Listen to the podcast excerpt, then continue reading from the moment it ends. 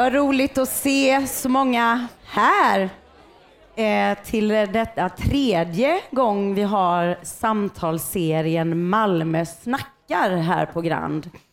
Det är ju ett samarbete mellan Sydsvenskan och Malmö universitet och eh, jag som ska leda detta ikväll heter Camilla Sylvan och jag är redaktionschef på Sydsvenskan. Eh, vi tänkte också att ni som vill ska kunna ställa frågor under den här kommande timmen. Eh, och det sker genom eh, Mentimeter och då finns det QR-koder här på baksidan av flera stolar som ni kan skanna av. Ja, men då sätter vi igång. Det kan handla om kriminalitet, arbetsmarknad, psykisk hälsa eller fysisk hälsa, men i alla dessa debatter så brukar det skolan poppa upp eh, som att det spelar roll för eh, alla de här områdena. Och eh, då är det ofta en ganska, det var bättre förr-retorik eh, som dyker upp. Är det skolans fel att det har blivit så här? Och vad kan skolan göra och hur ska skolan förändras? Ja, för mig känns det ganska ofta som att eh, den här typen av debatter när skolan eh, får skulden för saker och ting kanske inte leder någon vart för de som just nu jobbar i skolan och är i skolan, alltså rektorer, eh, lärare och elever. Och det blir ganska svepande kritik mot skolan i de här debatterna. Därför tänkte vi ägna den här kvällen åt att prata mer om vardagen i skolan och mm, hur, hur arbetsmiljön påverkas för de som är i skolan. Och kommersiell, kommersialiseringen av skolan har lett till en enorm marknad av varor och tjänster. Och eh, det innebär ju både fördelar och nackdelar för de som jobbar i skolan. Och detta ska vi fördjupa oss i idag och då har jag tagit hjälp av en panel här. Malin Ideland, professor i utbildningsvetenskap och docent i etnologi vid Malmö universitet. Berätta lite kort om dina forskningsprojekt just som berör det här ämnet. Mm. Jag har tillsammans med kollegor haft en studie som handlar om att, eh, att, göra intervjuer med folk som jobbar i företag som säljer produkter och tjänster till skolorna. Eh, så då inte friskolor ska lägga till, utan andra företag. Vi kommer tillbaka till dem sen, tror jag. Vi har också tittat lite på rektorer och skolledares eh, mejlskörd faktiskt, och vad, det, vad de får för eh, reklam in i boxen. Ja, och detta kommer vi också prata mer om. Mm. Mm. Emma är ju en, min kollega på Sydsvenskan med fokus på skolfrågor sedan många år eh, en av Sveriges mest profilerade skol och utbildningsreportrar enligt skolvärlden. Jag skulle säga att hon är den bästa också då. Eh, med flera reportageböcker i bagaget också. Du kan väl berätta bara lite kort om din senaste bok kanske? Ja, eh, jag ska säga att jag... Min, ja, det kan jag röst. säga så du sparar din röst. Emma är jättehes, ja. men jag kan eh, skriva under på att eh, den influensan är jättegammal också. Ja. ja. Mm. Nej, men jag, eh, jag besökte två väldigt olika skolklasser, socioekonomiskt väldigt olika skolklasser och tittade på skillnaderna i den svenska skolan och hur de kan se ut. Och eh, en av de sakerna som förklarar att vi har ökade skillnader mellan skolor är ju just det vi ska prata om idag, nämligen att skolan är marknadsutsatt på ett sätt som den inte var innan. Mm. Och eh, i en tidigare bok så tittade du ju på flickor och pojkars olika förutsättningar och, eh, i skolan mm. och hur det påverkar dem hela livet. Eh, och sen har vi ju också då någon som är lite ännu mer från insidan måste vi säga, som verkar i skolans värld. Peter Strömblad, rektor för Svalövs Montessori-skola och sitter i styrelsen för Idéburna skolors riksförbund. Lite kort, vad är en idéburen skola? Oj, um, en idéburen skola drivs ut av en idé först och främst. Och sedan så kan den vara ett föräldrakooperativ, det vill säga man har gått tillsammans för att göra någonting för barnen. Det kan vara, handla om en byskola ska läggas ner och så bestämmer man sig för att det vill inte vi, kan inte vi ta vid den och så försöker man efter bästa förmåga att åstadkomma något bra för barnen. Men det viktiga med idéburen skola är egentligen att alla insatser, alla pengar stannar i skolans värld. Går inte därifrån utan stannar. Och då är det väldigt mycket ideella insatser som faktiskt kan göra underverk för barnen och här har ju ni en organisation så att ni kan hjälpas åt och eh, Ja. föra lite debatt och så, så det återkommer vi också Mm. till. Eh, men vi börjar med att backa bandet till den stora förändringen av svensk skolmarknad, friskolereformen. Den klubbades 1992 av den dåvarande borgerliga regeringen Bildt. Och det innebar ju då att skolpengen följer med eleverna vart de än eh, väljer att gå. Eh, och det var ju för att främja valfriheten för elever och föräldrar, men också för att utsätta skolan för konkurrens och bidra till effektivisering. Malin, du har ju lite mer att säga här, vad som låg till grund för friskolereformen. Ja, jag ska ju inte gå in i Bildts huvud här, Nej, vad som går men det var kanske inte bara Bildt, Men eh, eller? nej, det var inte det. Nej. Nej. det var ju inte det, utan det här hände ju i en tid när man eh, tyckte att skolan var alldeles för byråkratisk, eh, för tungrodd.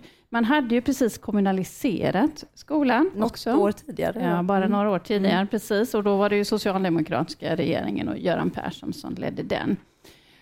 Och det här är ju ingenting som bara händer i Sverige, att man på något vis försöker bli av med det statliga byråkratiska ansvaret, utan det här har ju hänt i en, någon form av neoliberal ideologi, brukar man prata om, att man konkurrensutsätter och, och just eh, får folk att välja själva. Man vill ha mer föräldramakt.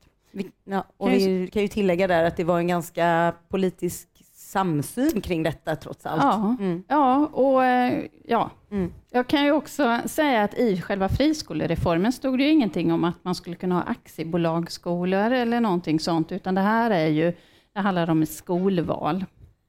Och en annan debatt som vi inte ska gå in på så mycket idag är ju debatten om eh, vinstdrivande skolor, eh, eller in, alltså att vinster i välfärden eller inte. Och det, den lämnar vi lite utanför idag, för då hade vi haft någon med från den sfären också. Kanske kan prata lite. Lite får vi prata om det. lite, jo, men det kommer vi ju absolut komma in på. Eh, men eh, Emma eh, och Peter, är det någonting mer ni vill tillägga här, eller har vi gett en korrekt eh, historieskrivning? Emma? Alltså jag skulle vilja lägga till att man också, det var ju ett, var ju ett antal regler man ändrade. Eh, bland annat så tog man bort ganska mycket regler kring hur man skulle driva skola när man kommunaliserade skolorna. Och istället så satte man upp en eh, målstyrning.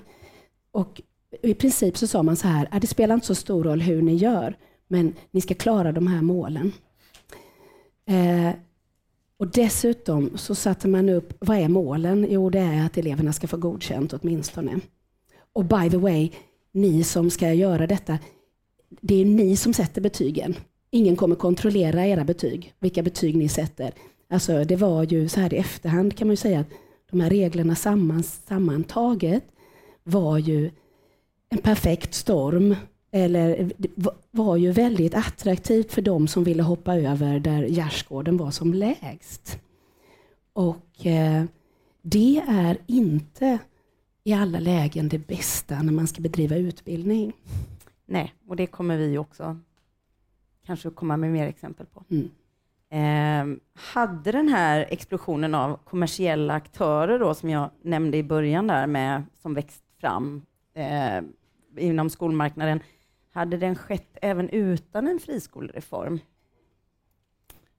Då eh, tänker du på andra som inte handlar om just att eh, organisera och erbjuda själva utbildningen. Precis. För det, vi har ju liksom olika marknader och det är ju en marknad och när man pratar om skolan som vara och marknadsskolan så är det ju oftast det man tänker på. Mm. Att vi har eh, skolor som, som drivs av som aktiebolag. Men sen finns det ju andra kommersiella aktörer. Till exempel har vi en väldigt stor Eh, edtech-industri, kallar man det. Alltså de som levererar digitala plattformar, eh, fortbildning till samma plattformar. Det kan vara annan fortbildning till lärare, eh, läromedel och så vidare. Så att det, det, det, är en annan, det finns flera olika marknader egentligen som man kan prata om, som alla kommersialiserar skolan på olika sätt. Men det är ju den hårda privatiseringen, om man säger så, på själva skolan och sen så handlar det om en mer mjuk privatisering Mm. som sker lite här och lite där och ganska oreglerat och eh, ostrukturerat. Mm. Och där är det också svårt att fånga in vem som har ansvaret. Och det, ska vi, det kommer vi tillbaka Mm. till med ansvar. Ehm, och, ehm, ehm, men Malin, du, om du får fortsätta lite där, så det var ju någonting som gjorde att den här marknaden för kommersiella aktörer, det tog liksom inte skruv så här 1992 med friskolereformen, alltså alla de här varorna och tjänsterna som finns, utan vad är det som har varit grogrund för den här enorma marknaden som har vuxit fram? Mm. Ja, jag vet inte om det, det vad som är hönan och ägget riktigt här, utan allting hänger ju ihop någonstans. Men eh, eh, vad vi har sett i våra forskningsprojekt är att väldigt tydliga kopplingar till när man pratar om problem i skolan, kriser, skolans kriser, så finns det också en marknad som svarar upp och ska hjälpa till att lösa problemen. Eh, och det är ju friskolereformen och målstyrningen och alltihop. Detta är ju också för att man såg problem i hur det var. Eh, och därför så finns det liksom aktörer som går in och löser det. Och sen ser man inte riktigt vad som blir konsekvenserna av det.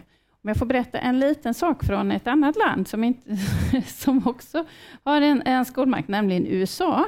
Så var det uh, efter Katrina-stormen i Louisiana eh, och New Orleans, så var skolorna mer eller mindre, de var ju liksom, skolsystemet rasade samman. Vilket gjorde att då tog man Milton Friedman, som är ju den här stora neoliberala ideologen, han föreslog, ska ni inte bara ta och förändra hela skolsystemet? Och då införde man eh, sån här vouchers, då, eh, som är som vår skolpeng mm. i staten Louisiana, som ju då bjöd in eh, eh, mer då kommersiella skolor. Det var ett sånt typiskt exempel på hur en kris öppnade upp för en marknad och Det här ser vi ju i det lilla hela tiden också i den svenska skolan.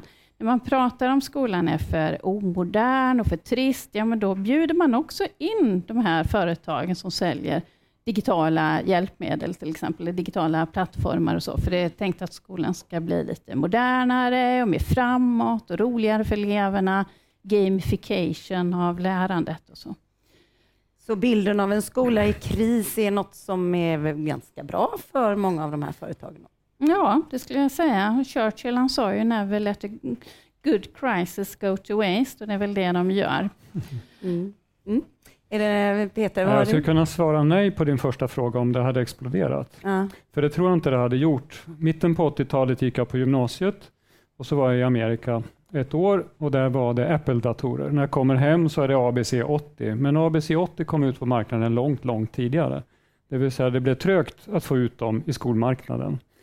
1992 så började det här ersättas ordentligt av PC-datorerna, det vill säga vi gick ju över till en konsumentmarknad. Det som hände sen med den här grogrunden, den perfekta grogrunden för massa ogräs, om vi nu ska kalla idéburna för ogräs vet jag inte, men vi får handla på ett helt annat sätt. Så när det är en konsumentmarknad så är det egentligen bara att ta fram plastkortet och säga det att Nej, men nu köper vi det här. Jag kan ge personalen ett IKEA-kort och säga att Nej, men ni får lösa det själva, gör så. Det går inte att göra i stat och kommun, för det finns upphandlingsregler. Det är mycket trögare och det kan vara bättre på sina sätt. I utlandet har jag varit på många skolor och tittat och de har inte alls samma materialrikedom. Mm. Så på det viset så har det exploderat efter, men det har ändå kommit hos oss. Ja. Eh, man vet som sagt inte vad som är hönan och ägget, Nej. men någonting har hänt i alla fall.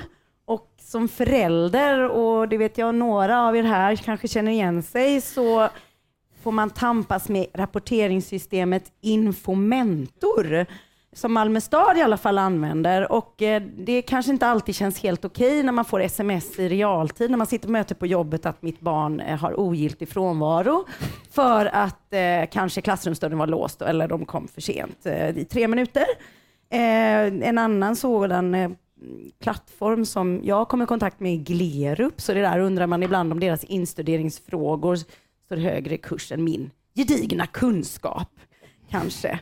Men jag är ju lyckligt ovetande om den flod av tjänster och varor som finns eh, när det gäller utbildning och skoladministration, Peter. Som skolledare så översköljs du av det här. Kan du ge mig exempel på hur din inkorg ser ut? Oj. En vanlig vecka. Den är full med skit.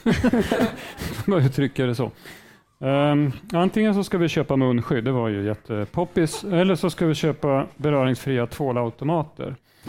Um, just nu så är det hjärtstartare, eller så handlar det om GDPR, eller så ska man gå på en konferens, eller så ska man köpa Dagens Jag vågar inte säga det namnet här. Sydsvenskan kanske man ska köpa. Och så vidare. Det kommer 70 mejl och sen kommer det 50 riktiga mejl. 70 som bara måste sorteras bort hela tiden. Och Det är våldsamt mycket juridik i den inkorgen. Kan säga. Du, när vi pratade om detta innan så sa du 10 samtal i veckan, 70 onödiga mejl om dagen. Mm. Och eh, då eh, hjärtstartare, whiteboards, möbler, Ja, Jag glömde att säga alla de där ja, samtalen. Väl... Snälla, köp Tele2. Nej, vi ringer från tre. Jaha, vänta. Mm. Mm. Och Malin, ni gjorde ju eh, stickprov då eh, i en Mm. av era forskningsrapporter. Och hur såg, då, såg det ut hos rektorerna när ni tittade på det? Ja, det var också ganska fullt med saker som jag tror att många rektorer egentligen mest klickar bort Ja. eh, när de inte håller på att samla in det till nyfikna forskare på Malmö universitet. Men det gjorde de snällt en vecka var. Så, så att, och det var ju, men det som jag tänker är intressant, för att ja, ja, vi alla får ju det här, vi ska gå på kurser och vi ska köpa eh, eh, tvålautomater och annat. Men det, det som är intressant är att det är ganska mycket, på tal om det här med kris, att det svarar också på saker som är någonstans i rullning i samhället. Det var väldigt mycket kring eh, hur hantera barn med NPF-diagnoser till exempel. Det var mycket GDPR eh, för att det var någonting som var aktuellt just då och som var, var på agendan. Men sen skulle jag säga, det här är ju inte bara företag som säljer de här, eller skickar de här reklammejlen, det är ju även Malmö universitet är också lika goda kålsupare här och erbjuder fortbildning till lärare.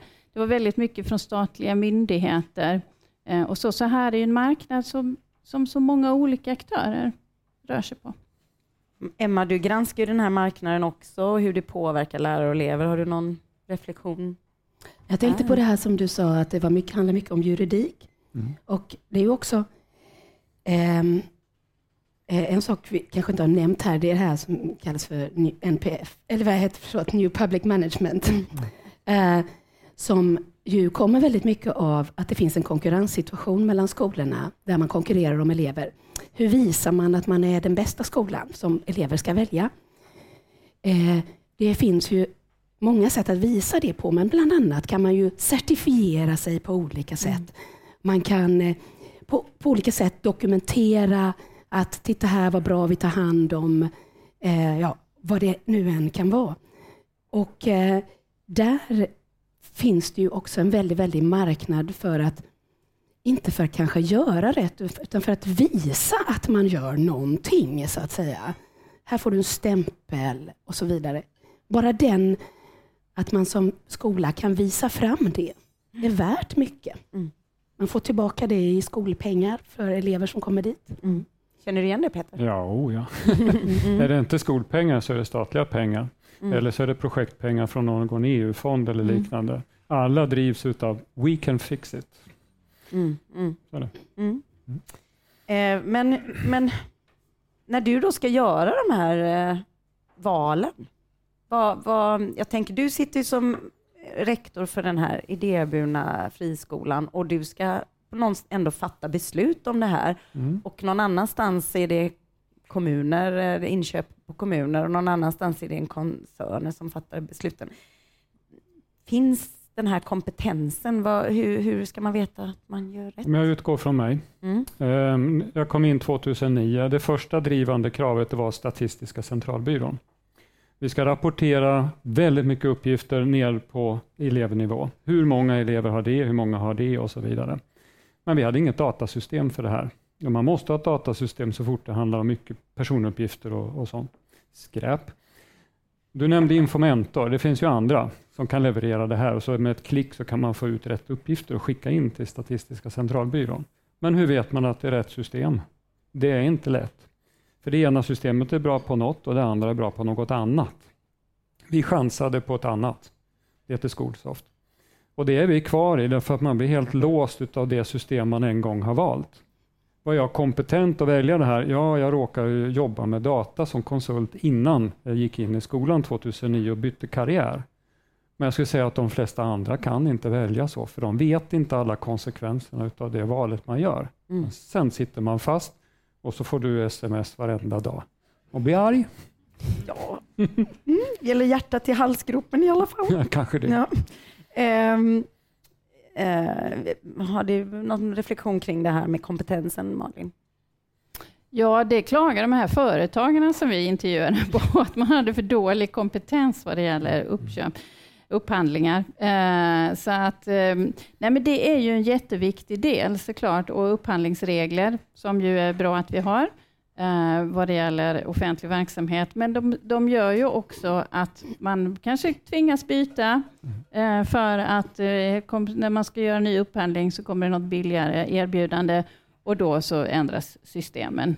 Och det här med att byta system och så då, dels så säger du att då byter man inte, utan då kanske man... Får, Han är på en friskola. ja men precis, i hans fall då. Och i kommunala fall Mm. kanske man då byter. Vad får det för konsekvenser då för, för lärare och för elever? Att man liksom, den här inlåsnings, antingen den här inlåsningseffekten eller bytena. Mm. Ja, det är ju både inlåsningar och, och att det blir förvirrat på något vis. Mm. Men för det byter så blir det ju massa extraarbete såklart. Eh, det kan ju också drabba elever som går från ett läromedel till ett helt annat och blir av med eh, det de är vana vid och inte känner igen. Så man kanske byter från, jag ska inte nämna varumärken här då. Eh, sen tänker jag också att det finns en inlåsningseffekt i att de här, eh, inte, nu, nu pratar du administration, men det finns ju också de här lärplattformarna. Google Classroom till exempel är ett sådant vanligt exempel. Som ju också styr lärarnas hur man kan undervisa och vad det är man, man, man, man ska göra. Och det här utvecklas ju mer och mer och nu kommer ju eh, vad det gäller eh, eh artificiell intelligens och algoritmisk eh, planering och sådär av undervisning, det blir mer och mer styrning som kommer just då från de här edtech-företagen.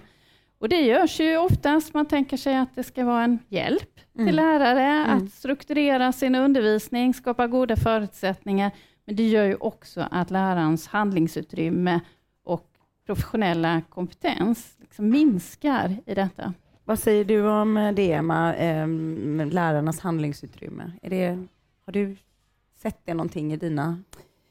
Ja, ett sätt, eh, alltså, mm, just det här med att man måste hela tiden måste dokumentera väldigt mycket det man gör. Eh, det är ju ett sätt, man, man gör det därför att, ja, som du sa förut, man ska visa att man gör något. Eh, man kanske vill hålla ryggen fri. Eh, vi har åtminstone, vi har försökt det här och det här och det här och vi vill visa vad vi har gjort. Liksom. Eh, man kanske dokumenterar för att man kan, för att den tekniska möjligheten finns. För att eh, ja, man, eh, man tycker det skulle väl kunna vara bra att- veta. Mm. Um, veta. Och varje gång man tänker så, så tar man av lärarnas tid. Som de använder på någonting som de då istället hade kunnat använda på att förbereda lektioner och undervisa. Och där tror jag är en jätte... Ja, det är verkligen en jättekonflikt. Eh, och en, eh, vad ska man säga, det, det, det är verkligen en, en grund, ett grundläggande problem. Vi har ju politiker som gärna vill avlasta lärare, men å andra sidan har vi en otrolig dokumentationspress på lärare av alla möjliga olika anledningar. Åtta av tio lärare upplevde de här dokumentationskraven som stressande enligt en eh, undersökning som Lärarförbundet gjorde 2019. Eh, Malin, ja, du kommer in här också, men Peter, känner du igen den här beskrivningen med de här? Du sa ju själv det här bara med SCB som vill, Ja. vill ha en massa dokumentation, men hur de här programmen, är det så att de kan generera de här tjänsterna ännu mer dokumentation? Ja, det gör de definitivt. Mm. Och det är ju en lång kedja, det vill säga vi försöker att säkra upp oss så att vi kan svara på vad som har hänt. Det är ungefär som att vara läkare. Man måste titta på en journal och se vad sades, vad hände, vad hände, vad hände och så kunna visa det för någon. Och det här är pest och pina. Men det är möjligt att begära dokumentation idag, nästan vad som helst, och man tappar bort den viktiga frågan. Lär sig eleverna något mer på det här? Exakt. Och det gör de inte. Nej. Och man kan säga så här, det finns ju företag som hjälper skolor att skriva en jättefin rapport till Skolinspektionen så att de blir nöjda. Mm. Det kan man också betala för. Mm. Gör det någon skillnad för skolan? Nej. Det visste inte jag om. Nej. Jag, finns- svar, jag svarade på en eh, enkät från Skolinspektionen angående skolan igår. Kan det alltså vara ett företag som eh, rattar Nej, de då? skriver nog mer. Det, det är nog mer... eh, Eller jag vet inte Nej, exakt vad nej. de gör, men Mm, de säljer den tjänsten. Mm. Vad kostar den? Förlåt. Men Peter, vad gör du då som arbetsledare och rektor när du själv ser hur dina eh, kollegor och lärare då får lägga så mycket tid som då i, i slutändan tas från eleverna? Jag försöker lugna lärarna. Mm. Skriv så lite som möjligt, men skriv att det har varit något. Då får vi spåra det i efterhand. Det finns ju mejl idag, de går ju att titta på i efterhand om man måste spåra någonting. Annars så blir lärarna väldigt, väldigt stressade utav det. De tänker att ja, men vi måste ha möte, det ska gå en kvart på det här och sen så ska jag ringa till alla föräldrar och så har gått 45 minuter. Ja, hur ska jag hinna hem idag? Mm. Det är skit. Så Men det är allt annat som måste dem. dokumenteras då, som då inte är incidenter och sådär? Utan liksom. Nej, utan det är det förändrade kunnandet och hur det har gått på prov och Mm. om läxan har gjorts och så vidare, så att det blir relevant kommunikation Mm. hem. Inte för att skydda sig mot Skolinspektionen eller mot en knäpp rektor. Där är det intressant. Är Malin. inte kommersialiserat kanske. Malin, vad säger du om det här med, med liksom vad, man, vad de lägger tid på och så hur Mm. mycket tid de här tjänsterna då tar? Får jag säga en annan sak Ja, istället? Ja, Mm. Jag tänker det finns en annan aspekt på detta med Mm. dokumentationen och det är ju det att när man dokumenterar så matar man in också väldigt mycket elevdata Ja. in i de här systemen eh, som ju används av, av de här företagen sen för att utveckla systemen eh, vidare eller vad de nu gör med datan. Det vet vi inte riktigt. Man kan säga om titeln för den här eh, kvällen var ju skolan en vara som andra och här är ju elever och lärare verkligen ja, varor. Eller, ja, man Mm. pratar ju om data som den nya oljan, liksom Mm. någonting som man verkligen kan göra pengar på och det säljs vidare. Så att det är en annan aspekt av detta, allt det som som matas in och sen så eh, kommer ut i, i någon annan ände eh, med eh, pengar eh, följa på. Men eh, Vi har ja, fått en eh, väldigt relevant fråga här i, i just till detta med, från publiken. Dokumentation möjliggör en uppföljning som gynnar barnets bästa i det psykosociala, till exempel. Menar ni att dokumentationsuppmuntran inte skulle gynna eleven i det långa loppet? Det finns flera sidor på dokumentation, Mm. skulle jag säga.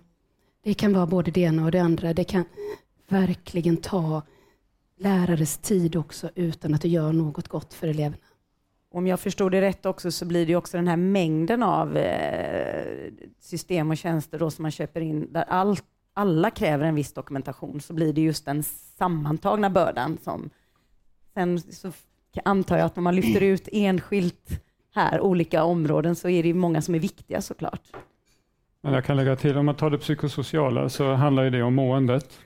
Vi har beteenden och sen så har vi lärandet. Så det är tre olika dokumentationsspår som har lite olika krav på sig. Och givetvis så måste man dokumentera att man till exempel har haft ett samtal om måendet. Skolan, och åtminstone grundskolan, där går ju alla elever. Och när man blandar alla så blir det inte så enkelt, det är en svår mix. Vad är egentligen hönan och ägget i det där? Mm. Så där behöver man ha ett dokumentationsstöd som är relevant. Alltså, just det där också när lärare hela tiden ska dokumentera vad eleverna lär sig. Jag har träffat massor med erfarna lärare som är superirriterade på det, för de, de, de vet ändå. Mm. Alltså de, de kan göra den bedömningen utan att de behöver klicka i hundratals eh, boxar. Ehm, och det skapar också en väldig stress hos eleverna. Därför att varenda jäkla grej ska bedömas hela tiden. Mm. Och eleverna, och det blir en väldigt stor diskussion. Vad är det som ska bedömas exakt här och vad är det jag måste kunna? Och någonstans kommer man ifrån själva det här kunskapsinhämtandet då. Mm. Om, om det enda som är viktigt är, jag ska inte lära mig mer än nödvändigt. Mm. Liksom. Mm. Känner ni igen det här, Mm. Peter? Ja, det gör Mm. Ja. Ja, och det handlar ju också om vad är det då som är möjligt att bedöma när det ska dokumenteras exakt. Eh, är det det som är det viktiga, det som vi tycker är viktiga med utbildning? Och då är vi ju tillbaka till det. Vad är, vad är skolan? Vad sko handlar skolan om egentligen? Och vad är kärnan i, i utbildningen? Jag hakar på en fråga här. Um, den här marknadiseringen av skolan och, eller av eleverna då. Upplever elever skolan på ett annat sätt nu? Vad tror, vad tror, Ja, vad det tror du Malin, det eftersom finns kanske ju- har ett historiskt perspektiv? Det finns ju studier på detta. Det gör det? Lite grann i alla Mm. fall. Det finns en jättefin avhandling av Majsa Allelin eh, som heter Skola för lönsamhet, tror jag, om jag inte minns fel. det hette? Skola för lönsamhet. Mm, mm.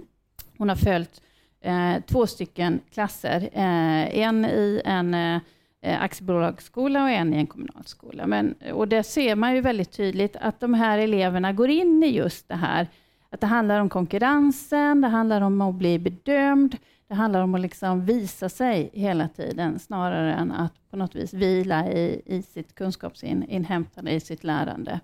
Så att det, det, det finns studier på det. Sen finns det en annan som är Gabriel Helle Salgren som brukar forska åt Svenskt Näringsliv, ska jag säga också. Han eh, visar på att eh, ja, men det kan funka för lärandet att det är den här konkurrensutsatta situationen. Man kanske lär sig lite mer, men å andra sidan så mår man väldigt dåligt. Att den psykiska eh, ohälsan ökar eh, kraftigt med den här stressen och hetsen i den konkurrensutsatta skolan. Och att den psykiska ohälsan ökar bland unga, det finns ju belagt på väldigt många sätt. Mm. Och då skulle detta kunna vara en bidragande orsak då. Så att det här kan ge ju grogrund då för en ny tjänst som är hur får vi tillbaka glädjen i Mm. lärandet då kanske? Mhm. Eller vad säger du Peter? Vad, vad, gör, vad gör ni för att liksom barnen inte ska se detta hela tiden utan se en glädje i, Oj. i lärandet i sig? Eh, Motivation Mm. tror jag jag ska ta i så fall. Motivation kommer ju både inifrån och utifrån, eller ofta kommer den utifrån. Om vi får reklam och så vidare så kanske vi blir stimulerade till att göra någonting. Så mångfalden att kunna välja skola eller mångfalden kunna välja vilket läromedel, vilka kapitel det ska vara om vi ska använda oss av utbildningsradions material eller så, skapar ju ett driv att vilja lära sig mer. Men det är ju egentligen i dialogen mellan de vuxna och eleverna som det verkligen händer. Så då, då hoppas vi att lärare får mer tid till ja, detta. det är verkligen. Dokumentationen i skolan eh, jämförs ju med när läkare skriver journaler. Men läkare skriver ju kanske inte journalerna själva, de brukar ju diktera och sen är det en lä läkarsekreterare. Skulle det hjälpa att man avlastar lärare med lärarsekreterare? Emma, jag vet ju att du har varit inne en del på all den här liksom extra personalen som kommer till i skolan när du har skrivit hos oss. Alltså jag... Det, kan, det skulle man säkert kunna göra. Ehm, Vill du tänka så kan jag svara. Ja, svarar lärare-? Det- Vi fick ut ja. lärarassistenter. Ehm, och så sa man, ja, men vad ska de göra när de kommer ut? Jo, men de kan hjälpa till att kopiera. Och sen swoosh försvann hela den marknaden nästan genom digitaliseringen, att det är digitala läromedel, åtminstone för de äldre eleverna. Så det blev ju ingen, det blev liksom ingen effekt utav det där. Jag går lite vidare här nu för att eh, vi kommer inte få dra över tiden, även om det känns som vi skulle kunna göra det. Eh, något, om man fortsätter med elevernas arbetsmiljö, som ändå är de som är eh, själva eh, kärnan i allt det här på något sätt. Eh, betyg är ju ändå det som vi alla kan relatera till och som är väldigt viktigt för dem. Eh, de här eh, man pratar ju om, eh, kom rapport senast, eh, inte alls för länge sedan, om att det sätts glädjebetyg. Det kommer lite då och då och framförallt att det är eh, vinstdrivna friskolor som gör detta i vissa ämnen. Borde inte de här alla verktyg och tjänsterna underlätta en rättvisare betygssättning? Ja, då beror det återigen på vad är det man ska bedöma och betygsätta. Alltså på ett sätt så, så det, det är de betyg som är mest, mycket, alltså vanligast att sätta glädjebetyg i, det är ju de som inte då finns nationella prov i, för då kan man sätta lite vad som helst för att göra PR för sin skola. Ja, för matematik eh, kom, framkom ju att det var eh, ett ämne där det, det snarare hade sjunkit Mm. bland nior eller Mm. åttor eller vad det var. Ja, Mm. men så, Mm. det kan säkert vara så, så att när det är nationella prov så, så blir det svårare att gå runt dem. Och då kan man ju tänka sig att ja, men om det finns mycket data eh, på så skulle man kunna göra det. Men sen då, vi kommer ju tillbaka igen till vad är det då som är det viktiga när man går i skolan och, och vad är det som är man ska bedöma i de här betygen.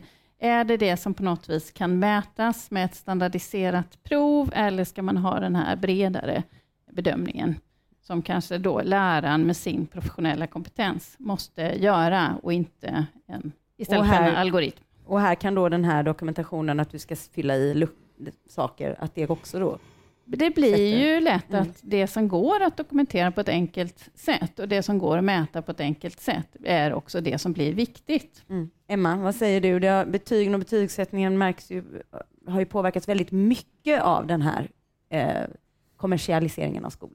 Ja. Jag vill bara säga en grej apropå det där med vad man mäter. När man söker till högskolan, då finns det ju olika sätt att söka till högskolan. Dels har man ju på, man söker på betyg och dels kan man söka på högskoleprov och högskoleprov är väl mer ett sådant standardiserat sätt att söka in på. Och det kan man tydligt se att de som kommer in på högskoleprov, de hoppar av i mycket högre grad än de som kommer in på betyg. Så att den bredare bedömningen gjord av en människa är en mycket bättre urvalsgrund till högskolan i alla fall. Det är ganska tydligt. Mm. Eh, sen, kan, sen om det där med glädjebetyg och vad det betyder. Alltså, jag tycker betyg är ju, det är jätteallvarligt för elever. Det blir väldigt, man, det är en jättestor grej och det är det därför att man kommer, det, det avgör vad man kan söka till och vad man kan jobba med kanske i slutändan. Och eh, att vi har skolor som av konkurrensskäl sätter olika slags betyg, sätter olika slags ribba för, när, för olika slags betyg, är i slutändan rubbar hela trovärdigheten för det system av meritokrati som vi vill ska genomsyra den högre utbildningen. Det är jätteallvarligt. Hur upplever du där, den här betygsvardagen? Betygsvardagen innebär ju en ganska stor påfrestan. Eh, Det är påtryckning om vilka betyg som ska vara och i de mjukare ämnena, om vi kallar praktiskt estetiskt för det, är ju väldigt lätt att glida iväg och sätta skönbetyg. Eh, Och det betyder ju också att det går att konkurrera med det eftersom det är så lätt att rapportera in och sen jämföra den här skolan har högre meritvärde än den där och så väljer jag en populärare skola. Så för att knyta an till, du pratade om en skola i kris och vilka som tjänar på det istället för att prata om att betygssättning är skitsvårt. Mm. Så ska jag påstå att först och främst är det politikerna som tjänar på det. Därför att de har hela tiden nyckeln till att fixa någonting som är väldigt svårt och kan prata mycket om det. Sen kommer de statliga myndigheterna. Det blir ännu fler som måste jobba med att rapportera och fixa alltihopa. Och I utredningen för en likvärdig skola konstaterade vi, där jag satt med, att överbyggnaden kostar våldsamt mycket. Det är mycket, mycket mer skattepengar som går till det här. Och det är många, många fler människor som tjänar pengar på att skolan är i kris. Sen kommer ni, media. Alla gillar en skandal. Det är klart att man måste skriva om det och sälja annonser på det och sälja lösnummer och prenumerationer och så vidare. Nu är jag lite taskig mot det. Ja, men vi säljer Men- inga lösnummer, så jag är vilar i det. Det är lugnt. Bra. Det är en sån generationer också. Men av alla de här klagomålen som kommer på skolan så finns det ju ett barn bakom som kommer i kläm. Och det glömmer vi ofta, Mm. tyvärr. Mm. Eh, Sen kommer leverantörerna och där är friskolorna en leverantör bland alla andra. Ju bättre marknadsföring jag gör, desto fler elever får jag. Ju bättre betyg jag rapporterar in i jämförelsesystemen, desto fler elever får jag. Mm. Om jag ljuger, vem ska kolla det? Mm. Och så vidare. Det är svårt. Och det hänger ihop med att betygssättning är mycket, mycket svårt. Ja. Så eleverna påverkas ju i allra högsta grad. Finns det något mer eh, vi kan lägga till här med konkreta exempel på hur eleverna påverkas av eh, den här kommersialiseringen av skolan? Eh, Emma, det här med ökande klyftor till exempel. Ja, just vad, vad tusan Nej, det, Vi, det, vi, vi, kan, vi kan ta miljöhetsen som vi pratade om Jo. innan. Det vill säga våra ungdomar är mycket mer medvetna om alltihopa. De konkurrerar idag på ett annat vis. För att de matas av allt som är möjligt att göra. Mm. Oavsett om det är skönhetsidealen eller vilka betyg man ska klara av. Så de går, alltså det är inte riktigt bra. Nej, Det trycket de är utsatta för. Emma. Nu kommer jag på vad det var du menade. Mm. Eh, och det handlar om pedagogik, tror jag du tänkte Ja, på. mm. Eh, därför att eh, vi har politiker idag som vill åter till katederundervisningen, som de pratar om, det vill säga eller eh, läraren, där läraren förmedlar kunskapen. Eh, mycket av det som säljs till skolorna förmedlar ju tvärtom Mm. någonting helt annat.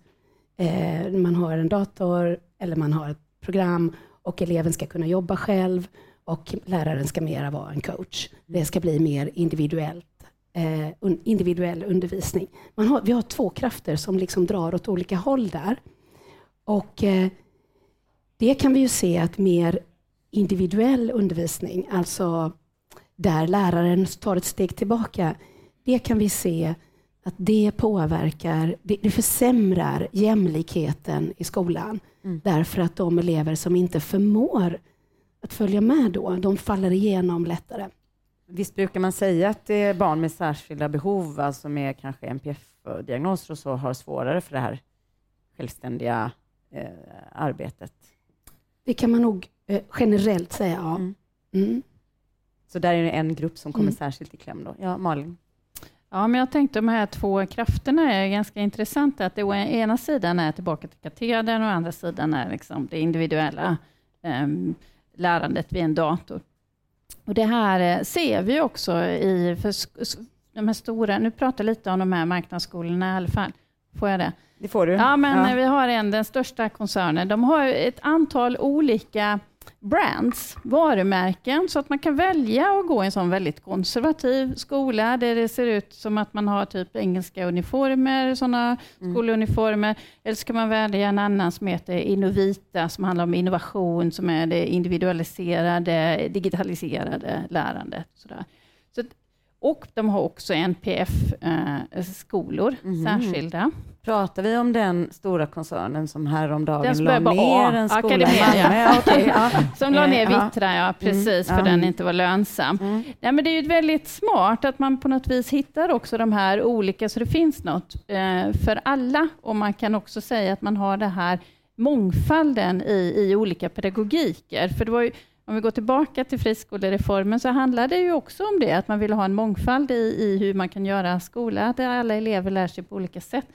Men vad vi ser idag är ju snarare inte så mycket en mångfald alltid, utan det finns ju också att det någonstans packas ihop och det görs varumärken och finns pedagogiska modeller som lärare ska följa, ibland eh, Mm. eh, baserade på edtech-industrins egna eh, preferenser. Och om man då ändå ska granska den här mm, skolan som är ehm, eh, kommersialiserad, eh, så kan jag ju säga att för oss journalister så har det blivit uppenbart svårare att granska skolan eh, idag eh, i och med eh, att det finns privatägda skolor som kan hävda affärshemligheter och eh, kan eh, hävda sekretess. Det tror jag du kan eh, skriva under på, Emma. Du kanske kan ge något konkret exempel på eh, någon artikel du har gjort nyligen där det liksom är stopp att kunna göra jämförelser. Eh, vi har ju bland annat skrivit om internationella engelska skolan i Landskrona. Och där var det ju, där, där eh, fick vi ju inte ut en del. Det, var inte jag som har gjort det utan mina kollegor, men där fick de ju inte ut eh, olika saker som de hade fått ut på en kommunal skola därför att vissa saker är helt enkelt om, eh, beläggs med sekretess på en friskola som en kommunal skola hade varit en offentlig handling. Mm. Eh, Peter, jag vet att ni har också inom eh, Idéburna skolors riksförbund också haft lite synpunkter på det här med öppenhet. Och, Ja, vi har eh, två sidor utav detta. Det ena är att vi är för att det ska vara så transparent som möjligt, men samtidigt är vi rädda därför att våra medlemmar verkar oftast i mindre samhällen eller i särskilt utsatta områden. Och då är uppgifterna svåra att sekretesspröva vad kan vi lämna ut och inte, för det är svårt att eh, gå vidare. En av våra medlemmar har sin skola i Botkyrka och där känner ni ju till att en flicka eh, miste livet. Det vill säga det finns så mycket runt omkring den här typen av skolmiljöer som är svåra att ta hänsyn till.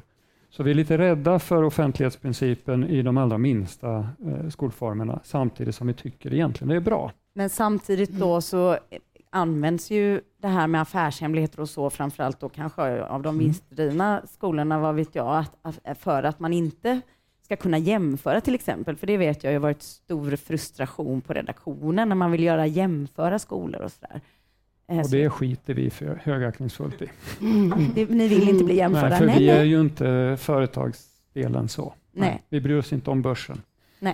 Så du menar att ni har inga problem att lämna ut eh, sådana uppgifter? Nej. Alltså eh, just aktiebolagsskolor får ju inte lämna ut vad som helst heller, utan de lyder ju under aktiebolagslagen. De får inte lämna ut börspåverkande information och så.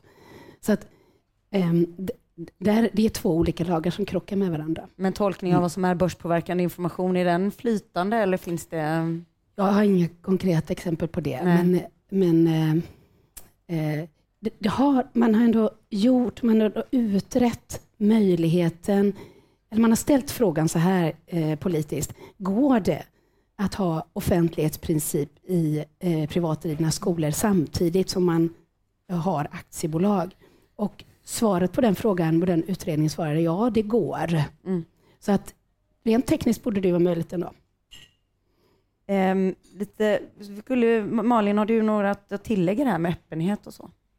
Nej, men forskningsmässigt så är det ju också ett problem att Mm. man inte kan få, få tag på, på data, men det är för vår egen skull. Men sen så finns det ju Nej, men det här med att man lyder under aktiebolagslagen, det är ju, det är ju någonting man kanske pratar lite för lite om, för då man, ens främsta ansvar då, det är ju gentemot sina aktieägare, Mm. Och inte mot eleverna? inte mot Mm. eleverna. Nej. Och det är ett system som är fullt eh, lagligt och eh, rimligt enligt den lagen.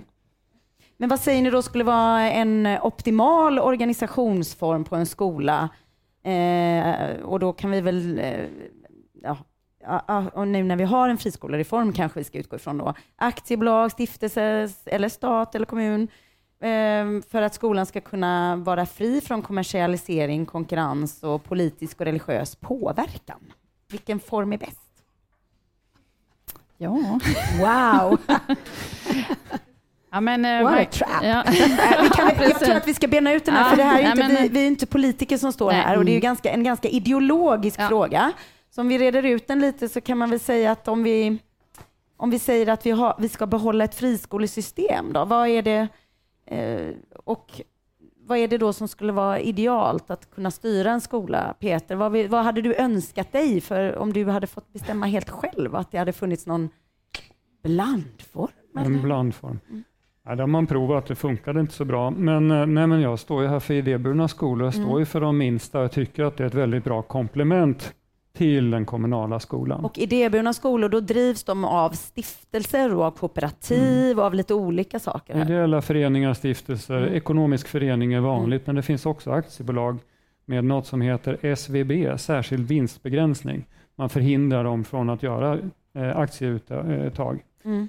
Eh, Och det är väl också en bra form. Egentligen så handlar det om att man har ett annat engagemang, en annan motivation till att driva skola. Man tror att man kan göra det här bättre än det större systemet. Det kan man inte alltid, givetvis. Men eh, jag är inte riktigt för eh, de kommersiella skolorna. Vi pratar om mångfald, men det finns ju också enfald som blir den andra sidan av det myntet. Det Mm. blir smalspårigt. Så jag tycker om idéburet och kommunalt. Jag tänker att det kan vara svårt för er kanske att svara på den här frågan utan att bli Mm. politiska, eller vad säger du Emma? Alltså jag kan bara lägga till en sak. I det system som vi har nu, om man har eh, aktiebolagsdrivna skolor Mm. i, eller som driver skolor, så kan man faktiskt kräva att eh, de ska ha ett annat syfte än vinst. Mm. Också aktiebolag kan ha det. Då måste man skriva in det i bolagsordningen. Det hade varit en möjlighet eh, om, man, alltså om man nu vill behålla aktiebolagen.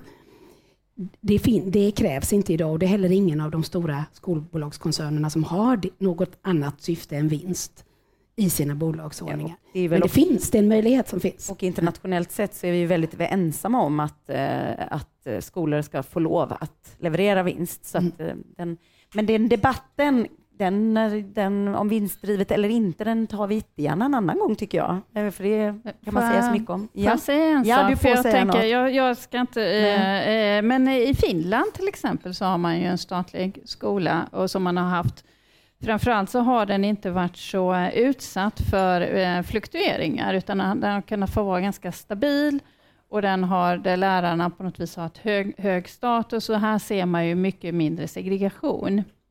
Uh, om vi nu tänker oss att det viktiga, vad, vad, är det viktiga med forumen? Handlar, vad handlar det om? Handlar det om vart pengarna går? Handlar det om vad, graden av segregation i ett samhälle? Så, men om man tittar just på det, så är inte skolval Eh, bra Nej. form överhuvudtaget och att väldigt många olika aktörer som är inblandade är inte heller bra. Så hade man haft närhetsprincipen eh, och att inte valet stod så fritt så hade man kanske kvittat vad, hur skolan styrs som ligger närmast då?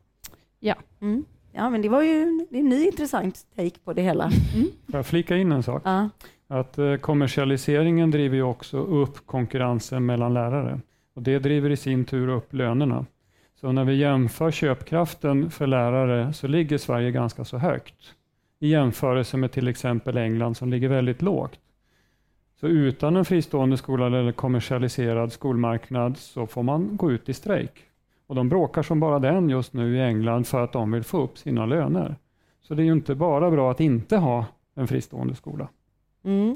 Och nu, det blir ju lätt när man eh, pratar om det här ämnet nu att vi säger att allt som är negativt med då, eh, marknadisering och kommersialisering av skolan. Och, eh, det är ju klart att det finns en del bra med det också. Det blir lätt att man diskuterar problemen mest. Eh, nu börjar det verkligen närma sig sitt slut här, så att eh, ehm, jag får hoppa över eh, lite saker.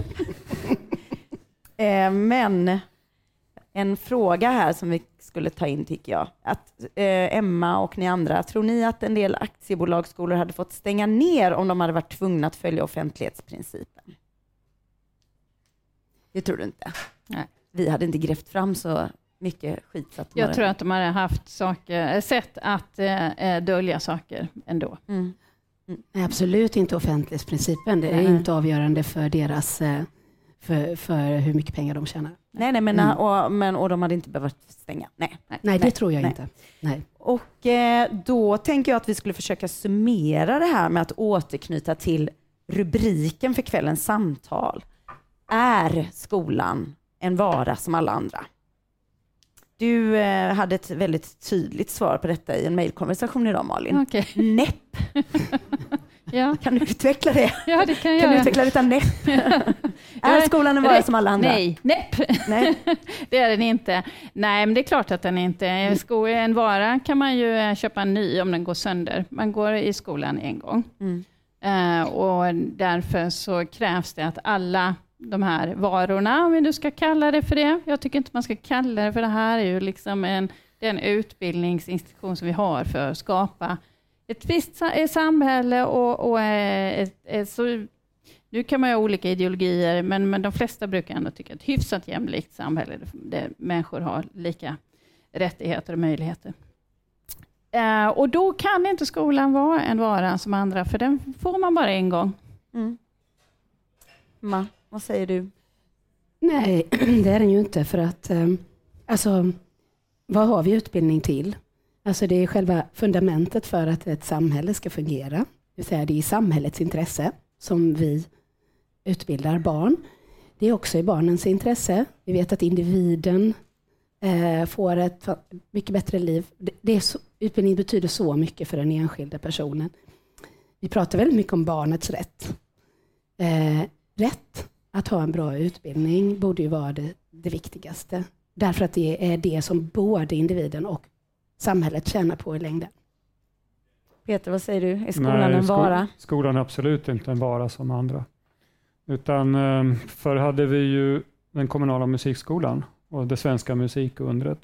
Nu är vi i informationstidsåldern. Jag tror inte vi hade haft en dataspelsrevolution och tjänat så mycket pengar till Sverige utan en kommersialisering sedan 92. Så det onda, om vi kallar kommersialisering för det, har också något gott med sig. Och jag vet ingenting om framtiden mer än att Sverige är väldigt välrustat. Mm. Men det går nog att göra annorlunda med de här vinstpengarna och låta dem stanna och fortfarande ha kvar den här vitaliteten i svensk skola. Mm. Och det gäller att sådana som ni för debatten vidare och med forskning, med journalistisk granskning och i organisationer, debattartiklar och att berätta om hur det funkar på insidan. Så jag vill tacka er så jättemycket. Malin Ideland, Emma Leinse och Peter Strömblad.